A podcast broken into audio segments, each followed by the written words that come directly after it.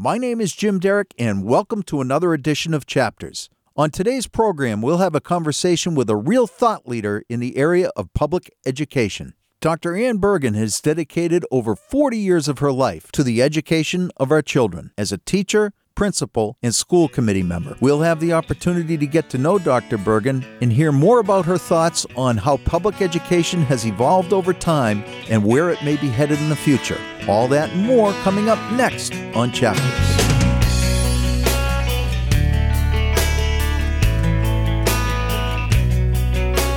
My name is Jim Derrick. And my name is Sarah Mabardi, and welcome to another edition of Chapters. Today in the show, Sarah, we are very fortunate to have in our studio a very good friend of ours, a very good friend of the of the Franklin community, and that is Dr. Anne Bergen. Welcome in. Thank you. It's a pleasure to be here. Thanks, Jim. Yeah, and well- Sarah.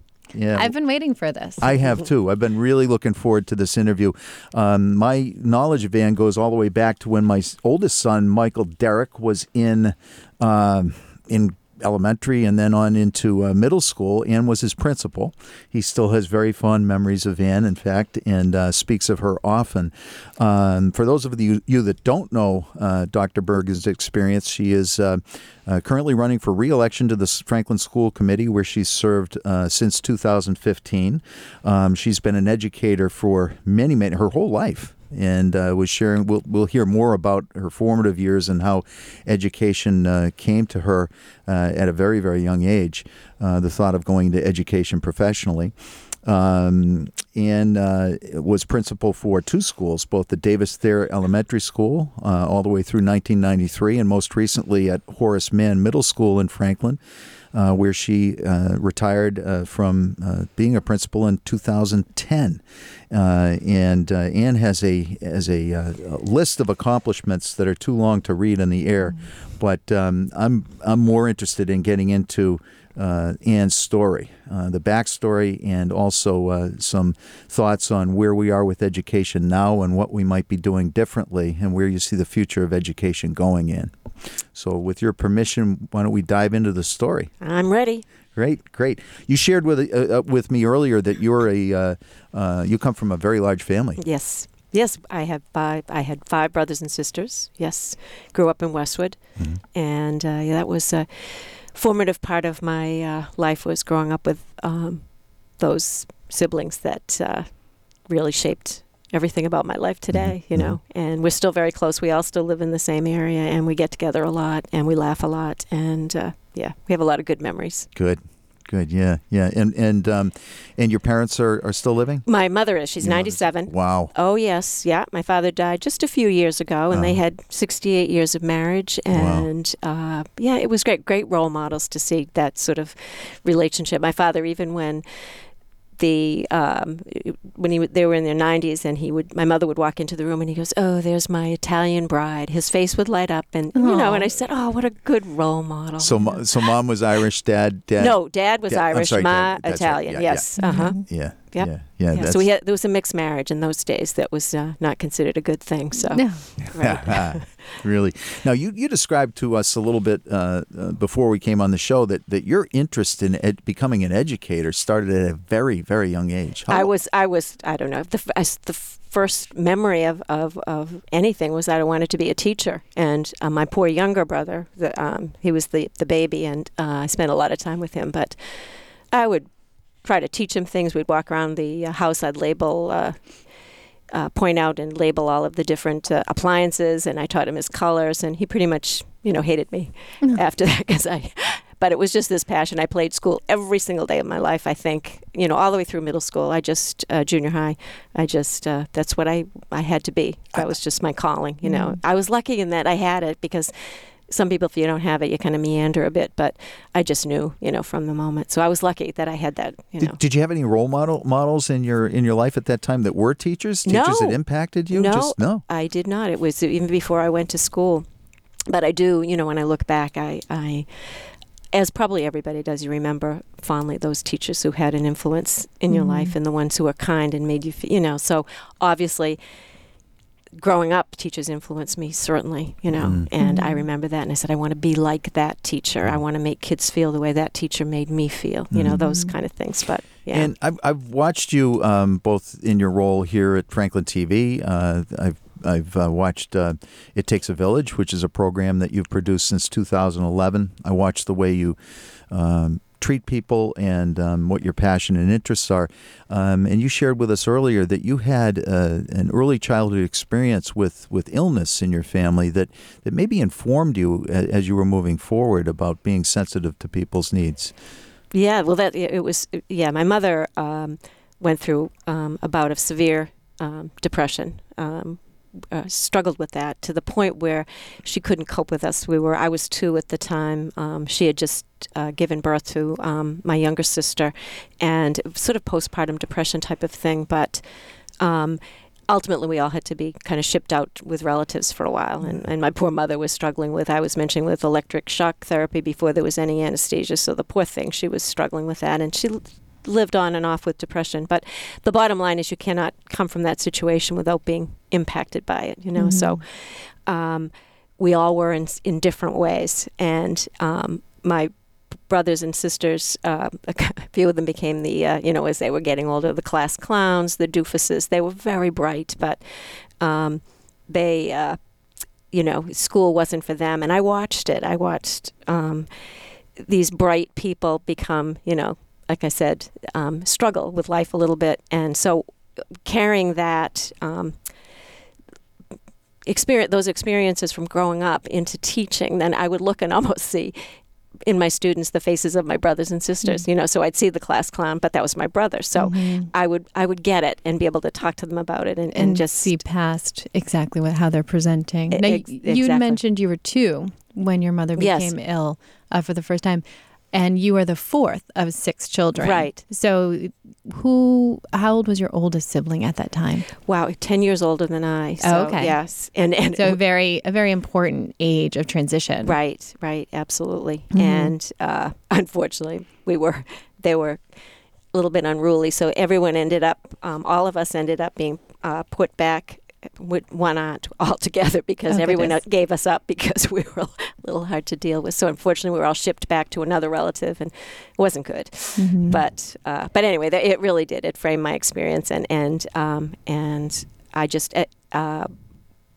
wanted kids to see. I wanted it, uh, us as educators to to recognize the impact that mental illness has on families and what dysfunction does, and that we Mhm. have to see behind. You have to see the behind the face of indifference. Or we, we, there are just too many unmotivated kids in our schools. You know, we're great with that top, you know, that top tier, highly motivated. That's great. They're the easy one- kids. Of course, the ones that are going to go to that's wonderful. They're going to MIT and they're they're thri- all of that. And some of those kids have their own issues too around pleasing and and perfection and those. That's a good it- point. It, it, but there's that mass in the middle, you know, Mhm. and that that was my family, you know, that these untapped these these people that were struggling with all of these issues, and we know now the statistics sort of on depression and. Um, anxiety that are flooding, you know, and all how that impacts. But we have to see that. So as, as that's been sort of, even since leaving, um, you know, um, the middle school and going out is just to keep that message out there that we have to really learn the research, educate parents about it, educate teachers about it, and and to see.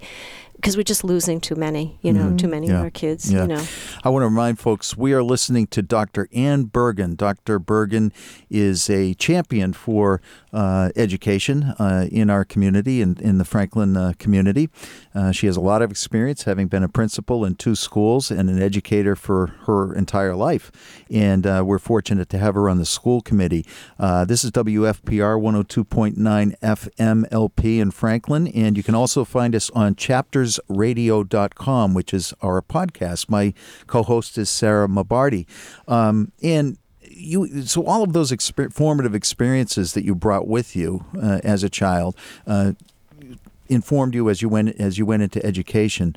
Um, what what do you think? And I'm kind of skipping ahead here a little bit intentionally because I think you're starting to talk about it. Where do you see the future of education relative to social emotional health with kids? And and do you see that do you see it expressing itself already in the schools? Is curriculum starting to are teachers starting to be trained in that area? Oh, it, it's definitely. You can see it in all of the school improvement plans and the district improvement plan that we are um, absolutely making this a high priority. uh, I, I think we have a long way to go. I think that and we're beginning to see it too because there's been a, a culture of uh, testing and accountability, which to me has gone way too far mm-hmm. in terms of. Um, you talk to high school kids sometimes, and they say, "Oh, we had mental health health awareness week last week," but people don't recognize that actually a lot of the stress is coming from what they're doing in school. So you know, mm-hmm. it's sort of um, the idea that we have to have more of a balance, this this this huge pressure on testing, I think, and and you're beginning to see, we're beginning to see, and this is nationally and, the, and in the state, um, shifting the other way that we have to be more than test scores, and um, the that there's so much more. Um, to, to life, you know, and that we're looking at the people who are end up being most successful in life, and it isn't the ones who get the necessarily get the high test scores. Mm-hmm. You know, it's do you think the MPA, uh, MCAS help or hurt? I think in some ways it, it, was very it was very good as an educator. Having the standards was very very helpful because I remember when I first began teaching, there wa- there really was in Franklin back many many years ago. There was no for example, science curriculum. You kind of just taught what you wanted. But now mm-hmm. with the standards and the frameworks, particularly in Massachusetts, it makes us very, very strong. My only concern is just the emphasis, too much of emphasis on the on test results, as, as evaluating a school based on one test, or saying this is a level one school and this is a level two school, because one school may have a few more kids who have learning challenges and the scores one or two points lower and calling it a level one or level two. That stuff I believe is going to be going away very, very soon. Mm-hmm. So, um, but it is, it's, it's focusing on um, it's really i think a huge component where we need to be is helping kids maybe understand emotions more and how they impact learning and, and teachers to see that you can't teach if you've got kids in front of you who are depressed or anxious and that understanding what's behind all of that so but we are making good progress in it i don't mean to suggest that but i think that um, whatever you test, that's what you teach. And I think that we have to, you know, you know, obviously keep our fo- uh, focus on the arts and music and creativity and mm-hmm. and again the other part too is history and civics and this whole focus on um, detecting bias and fake news and all of these things that we're hearing about and, and understanding the fundamentals of democracy you know mm-hmm. the bill of rights and what all that means is uh, democracy takes work and our young kids need to be every single day understanding what, what it means to be in a democracy. And we're losing that a little bit, you know, because it, you know, that the kids aren't aren't learning our history, and mm-hmm. they need to. They need to learn the whole history of civil rights and where we were to, to appreciate what's going on today. So, when when that part isn't even tested, that doesn't get taught mm-hmm. you know so the, the the idea being that um, we have to have that balanced focus and and certainly underpinning of social and emotional has to be there as well but that's my concern with the testing a little bit and, and you know. To your point with the testing since my children are just entering elementary school mm-hmm. age i don't necessarily have the full context in massachusetts or in the nation um, given your experience in education and the um, length that you've been in it. Where did you do you see that there was a point where we started going to measurable goals that really was a turning point in education? Um, and what you see, you know, we're definitely moving back away from that in conversation, but we've created this culture of measurable, quantifiable um, measure like um, judgment or grading of our schools and our children. Um, where did you see that really picking up, and how do you see it re-entering? How do we push that over the edge? Well, you know what it is. You know where I think a lot of it started is as soon as you had a lot of these sort of philanthropists getting involved in in funding education, people like Bill Gates that wanted to make education a business model, a bottom line, like a business, as if kids could be you know products in a business and that that it's it's so much more than than test scores. But that's where I began to see it is that, that these pe- the corporate takeover, the privatization of education, and this this competition. Um, and, and then we forget, you know, that we forget that, that education is about um, character and perseverance, and it's about humor, and it's about wisdom, and it's it's it's all of those things. It's it's not a, a spiritual. I mean, I don't, I don't mean to get that, but but that whole um, you know inner strength and and it's it's so much more than test scores and that that was that's when I began to see it as this whole privatization and these people who think that that business model and accountability and measurement and as if you can do that and and um, you know, I, that's that's pretty much where I saw it. Yeah. And going for me, going through high school in the '90s and college in the '90s, um, there was you could see this shift into the achievement, um, and that it's where you what you're going to achieve, when you're going to achieve it, the timeline, going to the top colleges, depending on your privilege, and you saw that focus where it moved away from you know physical education, character development, and all of that. Um, Yet now we're seeing it become more of a conversation as we see so many children struggling with depression and anxiety. And with the economic disparity in our country, even here in Franklin, we see children coming to school hungry mm-hmm. or from mm-hmm. um, not stable home environments, and that we need to nurture that more. So, what do you think, in Franklin in particular, can we do to push that? Well, I think, again, um, particularly knowing that we see, we are seeing a dramatic change over the last um, the last generation. You know, coming in these younger and younger kids not having that ability to to cope. Um, more of those kind of acting out behaviors. Um, and that's why this whole again this whole emphasis on on social emotional learning is so important and teaching kids how to cope really understanding the fundamentals of resilience you know that that they are going to fail, they're going to fall down, they're going to lose sometimes. And instead of paving the way and taking all that away, we have to allow them to experience that sometimes and teach them how to cope and, and talk about the idea that life is tough. And it's it's going to be tough. It's supposed to be tough sometimes, but and it's going to be tough a lot of the time.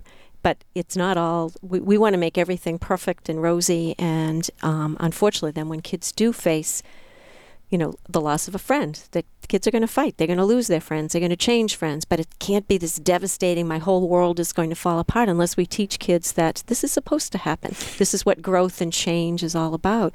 But we're not even giving them the opportunity now to experience that and teach them how to cope and, I, and talk them through it. I love the fact that you just brought brought up resilience and teaching kids how to become resilient.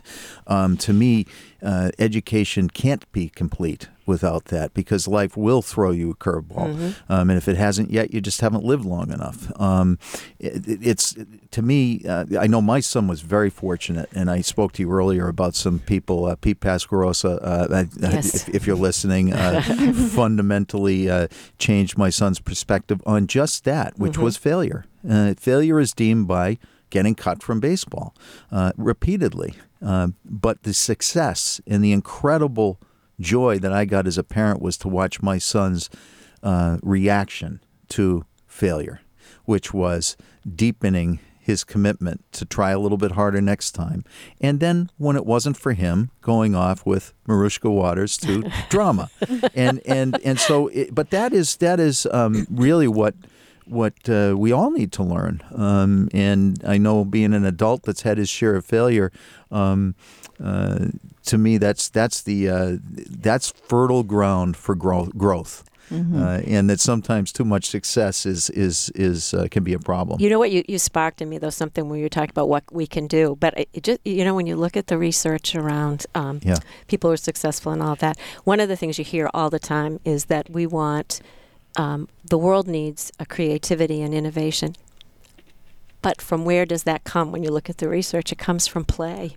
Yes. It comes from yes. interesting. It's and we've taken play yes. so much out of the, and and you look at the, the ones who are the, the, the, these uh, inventors and these these innovators don't come because they've had tons of science courses. A lot of it's because they've had, they've had time to play and think mm-hmm. and reflect, and and they have a lot of music in their backgrounds. So this oh, this idea of just pushing academic standards down because the business model thinks that this is the way we're going to compete with the Chinese is by forcing academics on five-year-olds is absolutely absurd. They need to play, use their imagination, be creative, give them some boxes to play with, see what they can do rather than, you know, it's it's we've gone off a little bit too far with mm. this whole thing. I, I but, and I think culturally, even if you look at what we present to our children as options for play, I mean, you just nailed it. The idea of play.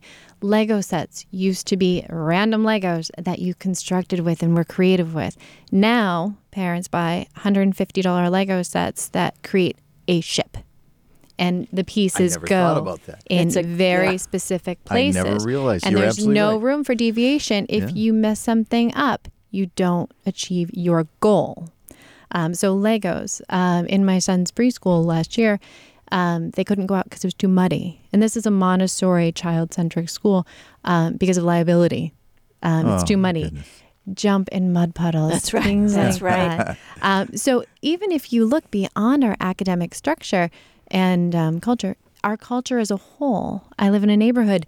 There are dozens of children that live there, but they can't go out and play Right. Because there are no children out. They are in Right. team sports, structured activities, after school activities. Everything is so structured. And so we've created this society where everything is mapped out for us. Yes. Therefore, we don't have to be uncomfortable. You know, Sarah, I, I, I think what you said is so important. I, I coach baseball at, um, at Mount St. Charles Academy in, in Rhode Island, and unfortunately, what I see is this AAU, this this structured um, uh, format of, of quote play, where parents are now paying big dollars, uh, where there's a paid coaching staff, and these are for relatively young kids. I'm talking middle school kids. By the time they get to our fields at the school, they have dead eyes, and what I mean by that is they just don't look excited. And why would they be? They've been on fields all weekend long, literally playing sometimes practicing playing eight hours baseball. By the time they get to us, they're absolutely exhausted, and the joy of just playing the mm-hmm. game is gone, and it's not their fault. And it really is a big, big problem. I talked to other coaches um, at, at higher levels, and and the distraction that these kids have away from uh, what what the real intended goal is, which is to learn how to be a teammate and learn how to play and enjoy mud puddles and all of that stuff is is kind Get of stripped dirty. a bit. But Yeah. one of the things, just following up on that, when you look at the research, what psychologists and psychiatrists are saying when they have young people in their offices is many, many young people, because they love their parents so much, don't want to disappoint them and don't want to quit a team. Absolutely. But they're staying on these teams because the parents are so invested in it, which Mm-hmm. is really sad. But they said that's becoming very, very common. Yeah. And even listening to Ryan Jetty, and he said the number of kids that burned out. You know, Yeah, he, he can give you the out. statistics on Yeah. that as How well. How sad is that? Yeah. Um, I just want to remind folks if you're just tuning in, we're uh, having a conversation with Dr. Anne Bergen. Dr. Anne Bergen is an educator, has been with us in Franklin, thankfully, for many years, and is currently on the school committee. My name's Jim Derrick. My co host is Sarah Mabardi, and we are on 102.9 FM, Franklin Radio. We can also be found on our podcast, Chapters Radio com. We're talking to Anne about her uh, perspective on our education and social emotional health for our kids. Um, Anne, I'm curious, um, how have things changed? You started in education uh, back in 74 at Davis Thayer. That's right. Um, and uh, so you've seen a significant amount of change in, in, over that time. Um, can you describe to me what, what the environment was like back in the 70s? Oh my goodness, you know that's a really good question because I, I talk about this a lot. Is that when I first started teaching in Franklin, Franklin was far removed from every from the world. Essentially, there was no uh, train to Boston. 495, the uh, whole computer industry wasn't there. It was a very kind of rural, uh, out of the loop uh, community back then. But then things began to change dramatically when I first um, took over at Davis Thayer, Um, it was um, with the with Boston became became uh, excuse me uh, the railroad you know the state MBTA um, the commuter line to Boston all of that and the neighborhood started to change. Well, you know what the big difference was? Then we had parents flooding into the schools to help, and we started. 1980 was a time when, when I first came in, um, was a time when um, there was uh, Proposition Two and a Half was passed, and it, it limited the amount of um, funding for schools, and we, there were huge amounts of layoffs of, of staff and programs that were cut. And for many years in the 80s, it was always pink slips being handed out to teachers and never knowing if we were going to be able to, you know, what we were going to be able to fund. So it was it was um, huge. And then, of course, on the other side of that, um, then the, as the town began to to um, grow, um, we had to build, you know, um, another middle school. Uh, First, it was um, uh, Remington, right. uh, and then it was, you know, redistricting and dividing that up. And then Annie Sullivan came on board, renovating Horace Mann, moving all of us over to Annie Sullivan while that renovation was happening.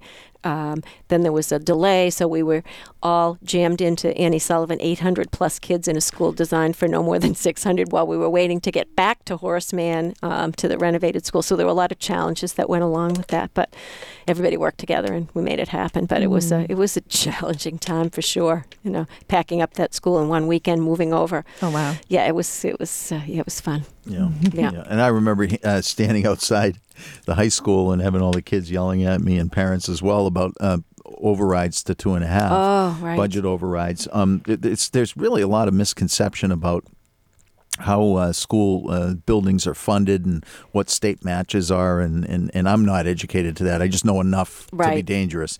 Um, but uh, can you talk about some of the mis- misperceptions that people have and how it impacts budgets and, and schools in general That's and a great education? question. Well, it's I mean it's yeah, it's in terms of yeah, like the the um, the state did, which we were really lucky. You know, if did fund. You know, they give it. I forget if it's like sixty nine percent of the building project that the state Right. does fund. You know that that and and we were lucky in that with the high school, the town did vote. Um, you know, debt exclusion to fund that high school. Um, where, but a, a, a huge proportion of it obviously comes from from state funding. But you know, the budget issues. Um, we're we're, we're so limited um, in in being able to do anything more than just maintain, you know, because um, we are limited by two and a half, which is, um, you know, um, and um, the other thing in education is that the state puts all these mandates. In other words, they say you must, um, you know, you have to do, for example, all of the sheltered English immersion. Um, you have to train your teachers in, in, in dealing with kids who come in and obviously speaking um, different languages from different cultures. You have to test them. There's no money for that. Um, a lot of special ed mandates that are put on the schools, the state mandates, a lot of screenings uh, that cost money. The state mandates, we're not given any funding for that. So increasingly, the state puts more and more mandates, but we're held to the same. So then you say, okay, what are we going to save? What are we going to lose? And then you look at over the years, like the fees that have, the parents have to pay. You talk Yes. about you talk about income. I mean disparity, and Mhm. and we know because Robert Putnam was here when he came to speak Yes. about That um, was Harvard professor, excellent right? And remember, he said, "You think that fees don't affect and impact families that, that their kids aren't going to Mhm. try out for sports or do things if they have to pay. Right. uh, things that never you know pay for transportation. And you hear the agony in parents voices. I've got five kids or three kids and i live two feet from the line you know and i can't get on a bus and i have to pay for it. Mhm. those those are agonizing things that we have to deal with. And and you know it's it's tough when you have to make those decisions and the programs that we've lost over there. We have a great school system. But you know we did lose foreign lang- we lost french and um, uh, Latin at the at the middle level. Our general music program at the middle level was cut out.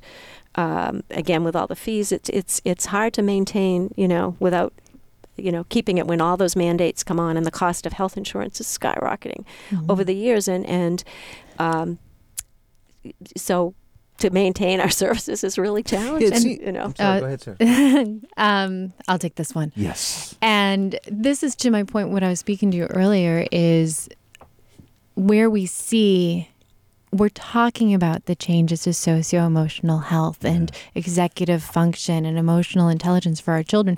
We're talking about it, we're raising awareness, yet there's so many obstacles in play. Mm-hmm. Just like you said, with the fees for sports.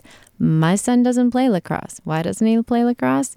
That's an expensive sport. Right. Hockey. And even in these organized structures, kids that can't afford to play the sports, they can't go in the yard and play anymore because all the other kids are in the sports. That's right. And so they're getting socially excluded and therefore reinforcing that other. That's exactly it. And so we're trying to have these children who feel safe and feel included um, and feel confident in who they are.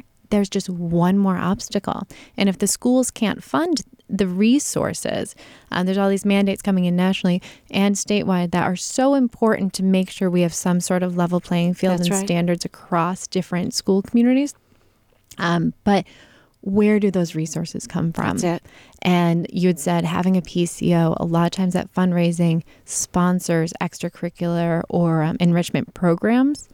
But where do you see what can we do as a community? I'll bring this right to Franklin. Yeah. What can we do as a parent community, as a community of people who care about one another to make sure our children are supported to move that closer to um, building their emotional strength. I, I, I, I agree. I think that um, one of the issues too is is um, you know, in a, obviously in a community, it, it, this lim- there are limited resources. We were talking about this last night at the candidates night. The police and fire and, and people who manage the town have to balance all that, you know, and, and schools take a big chunk of the money.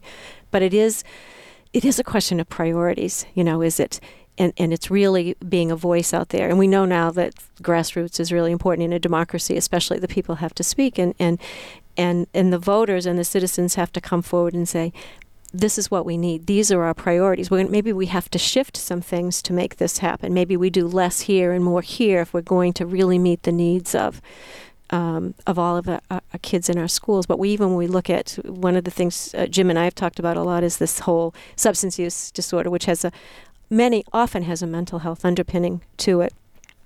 And we look at the numbers of of kids who young people old people, um, crosses all, all ages and socioeconomic groups who have died or are suffering from the disease. But we've lost in the town all the, the social service agencies that used to be here years ago. Is that a priority? Do the voters want that? Um, how do we make that? How do we let our elected officials know that these are the things that are important to us? But we have to be voice out there. Maybe people can't do it, or, but at least we have to be heard. And as we were saying last night, also, is that we have to make the case for it, whether or not people, but, but we have to be willing and courageous enough to say, this is what we need for our kids, mm-hmm. and we can't neglect this. And then, then the voters can decide if this is what they want for their community. But if we're silent and we don't make a big you know, hue and cry for what we need, particularly for mental health. You look at the, the Metro West survey that came out. In this area, the health survey, the, the biggest thing issue confronting that everybody who took that survey in the whole Metro West region said it's mental health and substance use. So if that's a priority, where are we putting our money? Mm-hmm. Let's look at the let's look at the town budget. What have we invested? If this is what everyone is saying is the most important thing, we our voices need to be out there, right? And to right. say this is what we need to be a priority. Right. So anyway, I talked a lot. There. No, no and I was going to say very often um, compounded with that, I feel like we live in a society where everyone's attention is so, we are getting more information in a day um, into our minds than we used to get in sure. a year. Um, there's a statistics out there. I'll get it for Jim to post it on the uh, website to link with this pod, or with this uh, episode. Yeah. But uh, we are getting more information in a day than we used to get in a year, and processing all of mm-hmm. that and creating the time and opportunity to do that advocacy and prioritize um, as a society. We're so stretched out, not because we have fewer hours in a day, but because we're processing so much more. And so, how to create that priority and uh, have that focus in town. You know, it seems uh, we were talking about having that. Anne has that really unique and great ability to take the 36,000 view and see the connectivity between education, mental health, and all the other services that, that are needed in, uh, by, by, by townspeople. Um, and uh, it just seems to me across the board we are asking people professionals that are that are educators in this case to do more with less year after year after year. Am i missing that? That's what it feels like well me. it's it's true when you think about it we, we talked about it again. It's just and i think there's kind of a misconception um, because when you talk to older um, citizens and people who grew up in a different time including myself is that the, the, the changes are so great that sometimes people think that it's still the day when you sit the kids sit with their hands folded and you just give them um, a book to read and that's what education is all about it's so much more complex now that we know uh, we understand so much more about human nature and, and the research on teaching and it's so much more complex with technology and and and um, the cost associated with that, just the training alone, just professional development. And then again, you look back to budget issues when if you don't pay your uh, teachers a salary, they'll go other places, and you've invested all of that training, all of that time in, in training, and then they go to places where they can make more money. So you lose all of that investment, you know. So is it worth it maybe keeping our salaries competitive, you know, so that we retain teachers because we lose too many, too many that go off to um, where they can make more mm. money, and, and we do the training. Mm. So it's um, it's it's more with less, and you're um, particularly when you, are dealing with um, professional development. I want to remind people we're having a conversation with Dr. Anne Bergen. My name's Jim Derrick. My co host is Sarah Mabardi. Uh, the name of the show is Chapters. You can find us on our podcast at www.chaptersradio.com. We are also on WFPR uh, 102.9 Franklin Public Radio. Um, we were just talking about teachers doing more with less, and and and uh, and also, uh, and I just wanted to kind of expand on that. Um, uh, we hear, at least anecdotally, in speaking to parents, I hear, well, they're all just teaching to tests now. They're all just teaching to mandates. Uh, the focus has gone away from the student and onto what what they're uh, you know how the teacher is going to be evaluated based on mandates is that is that a fallacy or is that true no i, I think if you especially if you look at the the uh, school improvement plans um, of all of the you know the goals and objectives of all of the schools uh, from the high school all the way down to the early childhood center that um, it is um, there is the pressure, of course, which is my, one of my concerns, and I think that's shifting, as we mentioned earlier, that away from the too much focusing on testing and results. But um, when you look at the initiatives that are happening in the schools now, like re- responsive classroom, and um, which is a focus on social um, social emotional health. You look at zones of regulation, another program at the early elementary age where ki- teachers are modeling how to handle emotions with kids. Um, you're looking at this whole world of difference program to really um, that's in, being incorporated at the middle level, um, dealing with um, tolerance and respect and civility because we know what's happening out in the culture, um, out in the, in the world, and the cultural divide in this country, and this lack of tolerance and understanding of other um, other religions and other ethnic ethnicities and cultures and all of that. This this common understanding, so that you see that whole emphasis there, um, and you see the, the the breadth of clubs and activities that are offered, even though you know there are fees attached to them, which is unfortunate. You know, you see robotics and you see creative arts and you see uh, the whole fine arts academy at the high school and people like Mariska and all the work they're doing in the. Um, so it it is not clearly not just teaching to the test. Um, um, so that is a myth. That's a myth. Yeah. That's a I'm myth. Glad, I'm glad you cleared that. Yeah. But unfortunately, it is a common refrain right. I even hear, you know, at the elementary and right. uh, kindergarten level. Yeah, you know? I, I, think it's. I think we have to. We have to really take a good objective look and mm-hmm. say, is it working? You know, and and uh, and again, really look at the things we talked about earlier creativity, play, you know, developmentally appropriate. What's, you know, and, and let kids have a childhood. You know, don't take it away from them.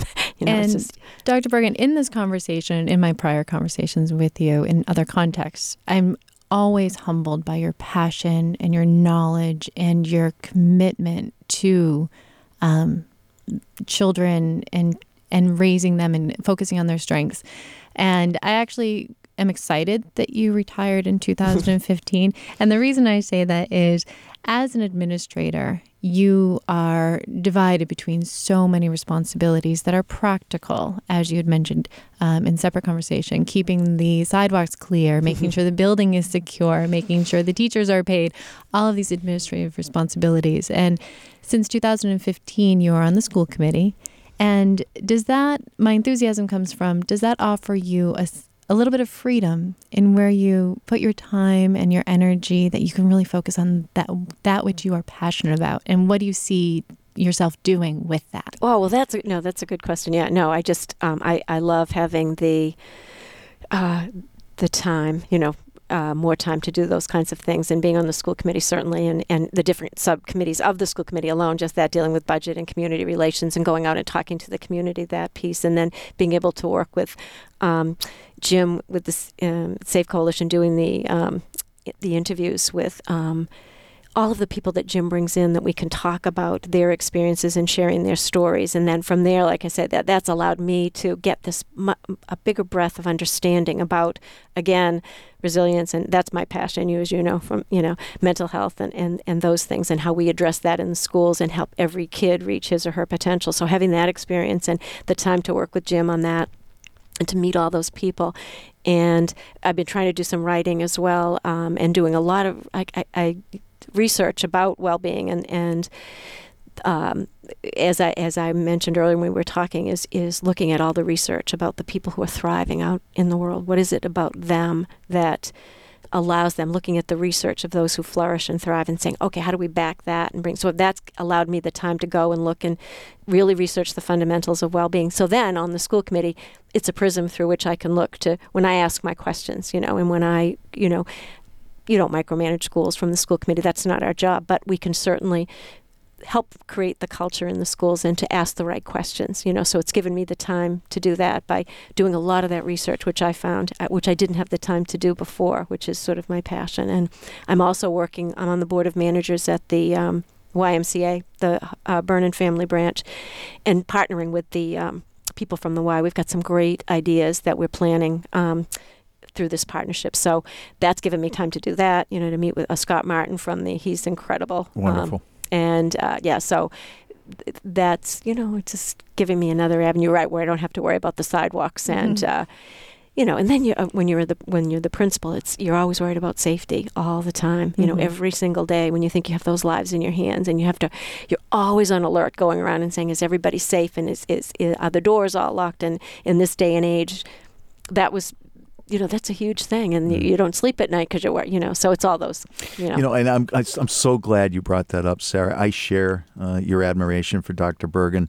Um, it's one of the reasons why i asked her to be on this show. It is the reason. Um, i uh, have the great fortune of working with dr bergen through the safe coalition and um, she doesn't dr bergen doesn't doesn't do things halfway. She quietly does things full throttle. Um, and i could go on and on and on about that but my point is that um, we're really, really fortunate to have you in, in, in this town, and and I want to publicly thank you uh, for your passion and dedication, bec- dedication because we are a better community because of you. Well, that means a lot, and Absolutely. I appreciate that. No, I appreciate that because it's it's my joy. It's it's you know it's it's when you get a chance to practice what you love. It's it it brings satisfaction. So yes. And where do you where do you see things going? I mean, you seem very very optimistic. I know that we're working now together. I was very thankful that you that you invited me to the table on the um, on, on the task force for substance uh, abuse policy over at the high school and the schools in general, yes. um, and that's a wonderful committee of collaboration.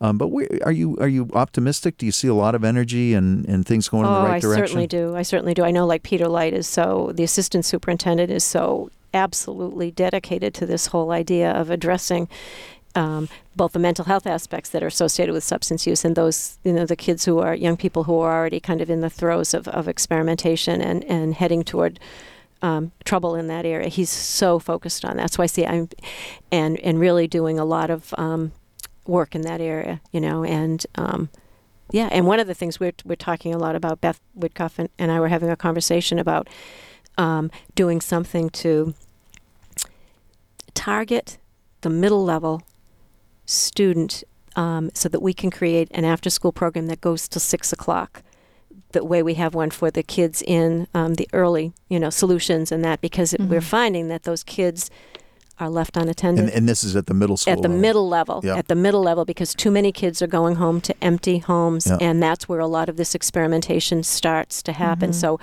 at the middle level, and this is what, part of this when we're talking about this substance use um, task force that um, that Jim is part of um, now at um, is really exploring different ways and different groups from um, subcommittees on this are really actively going yeah. after this, right? And yeah. it's going after the whole prevention thing and looking at mental health awareness. And um, Kristen uh, Latendra, um, who's incredible, the health and yes. um, curriculum director, is is passionate about this. So you've got all these key people and the high school counselors and well, you know, because you, you had a chance to. They're incredible. And even and, and now we've got the police are on there. The detectives they weren't able to come last time because they were you know out doing police business, but um, they tend a, to do that. Yeah, it's yeah. a great it's a great uh, group of people, well, you know, it? Physicians, right? And, and, we know Derek Getchell, uh, yes. uh, who's a champion for speaking to young people. Uh, he's actually spoken to Franklin High School. He did 17 classes last year uh, at Franklin High School, and he did a thousand. Spoke to over a thousand uh, young people at Medway. Um, his talk uh, which was really organically grown. Derek is, uh, you get him going, and it's hard to stop him. He is full of enthusiasm, and and he's really good speaker. But uh, fifteen percent of his talk has to do with the carnage of what became a terrible addiction to heroin, and the balance, eighty-five percent of his talk, is on the feelings, thoughts, and emotions he had that made him want to reach for something to That's numb it. those. And his point is, and I think the point that I'm making here is that um, we need to push this, all of that, everything we've been talking about, that, that Dr. Ber- Bergen's been talking about, that Sarah's been em- helping uh, add emphasis to. Um, the importance in that is so broad. It goes from all the way from mental health to um, being able to predict whether or not somebody's going to be uh, be able to self-actualize in the future and find their passion and their vocation, to even to whether or not somebody's going to reach for substances and potentially develop a substance use disorder. And so, uh, as Derek is, is tells me often, it's not about the drugs, Jim. It's about everything you guys have been talking about for with education all starting at the kindergarten age and, and through that. And that's the return on investment Absolutely. is creating uh, socially and, and emotionally healthy human beings. It is. It's really it's understanding emotions and all those feelings at an early age, and that's mm-hmm. where the training comes in because it, the more that the teachers can help kids, they first they have to understand their own emotions. Mm-hmm. A lot of them don't understand the impact of negative emotions on their own lives, and how negative emotions stifle joy and creativity in teaching. And we have to certainly, I think, unleash that, teach them about their own emotions, so then they in turn can model it for the kids in front of them. But if we don't, compo- you know, put that piece in, but it's just a lecture to kids, that's going to do absolutely nothing mm-hmm. Because the power of us as role models and how we handle our own emotions, how we deal with our own stress. I had a drug um, counselor on who I loved from Westwood who came on. I interviewed a couple of years ago, and he said, "Okay, yeah," he said. You have a parent who goes home has a stressful day. What do they do? What does the kid see? Reach for a drink instead of saying, "Boy, I'm feeling stressful. I'm going to go out and go down and do 50 jumping jacks, or go out and take a walk," or because it's they what is modeled for them. That you know, old so- phrase, oh, I need a drink. that's it. But Right. you know, he spoke so eloquently about that, and you know, so it, it really is. Um, and again, it goes back to the training and, and what we what they see us as adults do and how we model it for kids. But Mm. uh, it makes education so much more complex than people ever realize. so it's not it's not a lecture, it's adopting the behavior It- yourself. exactly right. Yeah. Well, and that's where it's so important to reach out to our children. And I think we're at a turning point in our society where we're realizing how important that is so that when they are adults and they are passing on these patterns to their children and the next generation, that we're all equipped with these tools and this wisdom to move forward in a healthy mm-hmm. way. Mm-hmm.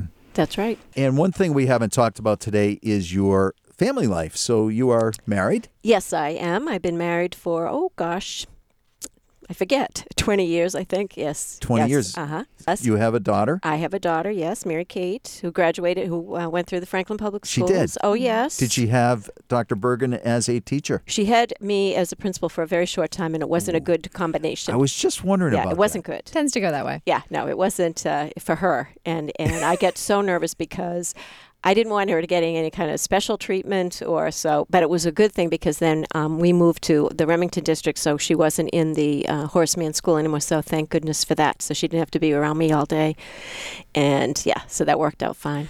I'm guessing she went off to college. Yeah, she graduated from Brown University, Great. and she just got her um, master's in um, public policy and MBA from um, Brandeis. I have a funny feeling she has a role model. Maybe. Yeah, Maybe. just she's, a, she's oh she was Who much cares be- about education? much, Yeah. much better student than I ever was. Um, Really? and not because of, I pushed her, because I pretty much neglected the poor thing. Yeah. She was, uh, she would spend her summers. She said, "Mom, you know, you remember I would spend my summers delivering supplies to the classrooms." I said, "Yes, she did." Um, As but- we've discussed, though, resilience. Yes. Well, she did learn. She learned how to do her own laundry.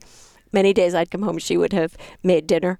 Mhm. And I said, Oh, thank you, Mary Kate, because, yeah, so, but we laugh about it because, yeah, she, uh, she said, uh, I said, Mary Kate, you have to forgive me now. You know, you have to um, uh, understand I did the best I could. And um, because I was a single parent for a while with Mary Kate, it was just the two of us. But she, but like I said, it was resilience and she did kind of uh, bounce back from it all. But we do laugh. You know, Yeah. it was, uh, yeah. it wasn't good. And, and, and how else do you? What do you do in your spare time other than? Um, I, I know that you're very involved at the senior center. I go to the senior center to just to uh, through the community relations subcommittee. That's really only they're just to interview and you know to meet with seniors and things Sure. like that. But I do I love tennis. I play tennis all the time. I stink. You're very active. Yeah, but you're very Uh, active. You do Pilates, I think, at senior center. You mentioned to me. Was that no, you? No, no, that wasn't Okay. me. Okay. No, maybe it's you, Sarah. Are you using the senior no. center before you're eligible? No. Okay. I think I should be doing They- Pilates at the senior center. I center. thought that was you. I'm sorry. So I'm you play tennis. I play tennis and I try golf. and I stink at that. Let's see, what else do I do? That's pretty much it. Mm. Um, yeah, a lot of tennis. Because Mm. that's just, you know, just the whole stress thing. I try to run. I do some road races if I think I can win in my age category. Because I like the medals. So we found another area that Jeff Roy and ha- Anne have in common. Jeff, Roy and I have been in Jeff races Roy loves together. to win Yeah, the age category, the appropriate That's- age category. he and I compete in the road races. Yeah, he's younger, but uh, Oh, yeah. that's Yeah. hysterical. So- Do you have a wall of medals from your? Oh five yeah, you Ks? kidding me? But you, yeah. you're not a snowboard bird, and you don't plan on being one. So, no, not for me. Yeah. No, no, no, Yeah. no. That's not going to happen. I do love the winters. do you? Mm. Yeah, I do. I love the, uh, the I love watching weather, and I track the storms like two weeks ahead of time. And Okay. I love the. Uh, yeah, as long as I can stay in and watch my husband out, you know, shoveling. Sure, and I'll wave him from the window and things like that. So when you're tracking the weather, there's nothing better than you could hear than a here comes a double-barreled low, yeah, things like which that. Which means a huge snow dump. yeah, there you go. And they said this winter particularly is going to be tough. Really? I Yeah, was oh, going sure. to say Oh, that sure. this winter, 2017, 2018, is supposed to be Really? a Well, Yeah. well, you very know, trying winter. Do you know Kevin Lemanowicz? Of course. Yes, Oh, well, I don't really know him well. I just know him from watching him on TV. Sure. And he has kids. I know he has kids. He's wonderful kids. Uh, I I spent some time with uh, one of his sons, uh, coaching him and uh, coaching him. that sounds. Like, I was actually on the field yelling at the kids one time that years ago. But You're in the same space at one yeah, point. Yeah, but uh, but it's fun to go to a game with Kevin because he'll predict. He just sitting there on his phone and he'll he'll say, "Oh, we're about to get rain," and you're looking around saying, "No, we're not." And two minutes later, you're you're you're, you're rained out. But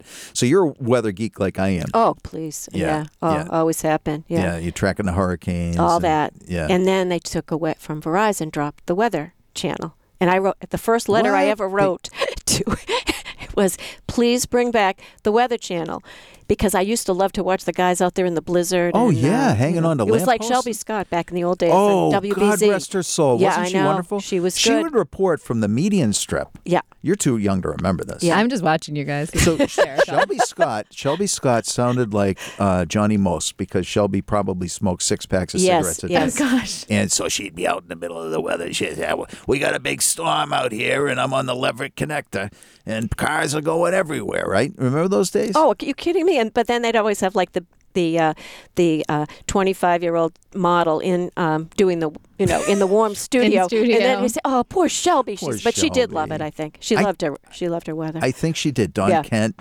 Um, John Kent, Blizzard of seventy eight. Remember that he said it's going to be anywhere from two inches to forty eight. that guy was, And he was right. he was right. Well, that's back before the green screen. I mean, they had the, like the cardboard set, and they put a sun up, and then a little cloud over it. It's like the kids at Remington were. No offense, the kids at Remington, but I mean, they were making these sets. It was they didn't have what they Yeah. have now in terms of technology. Oh, sure. What a program this has been. Uh, I feel so um, so lucky to have have had the opportunity. To No, this was great. I, I appreciate so much the. I, I hate Yeah. to you know expound. It's Yeah. like feel like a big show off, whatever. But Not it's, at all. but I I, I uh, you gave me the opportunity to sort of share my views on Yeah, things, and it's good. You know, I think the more conversations like this we So now I'm going to surprise you with a uh, with a real a question out of the blue. Uh oh. And I am going to ask you your favorite song and favorite musical performer that performs Um, that song. Oh, I know. You know, it's it's kind of sad because it was um, the way we were. You know, from mm-hmm. that movie. Because mm-hmm. I was brings it resonates a Barbra sadness. Streisand. Barbra Streisand from the movie. You know, the way mm-hmm. we were. I think whenever I hear that, I start sobbing. So maybe that's.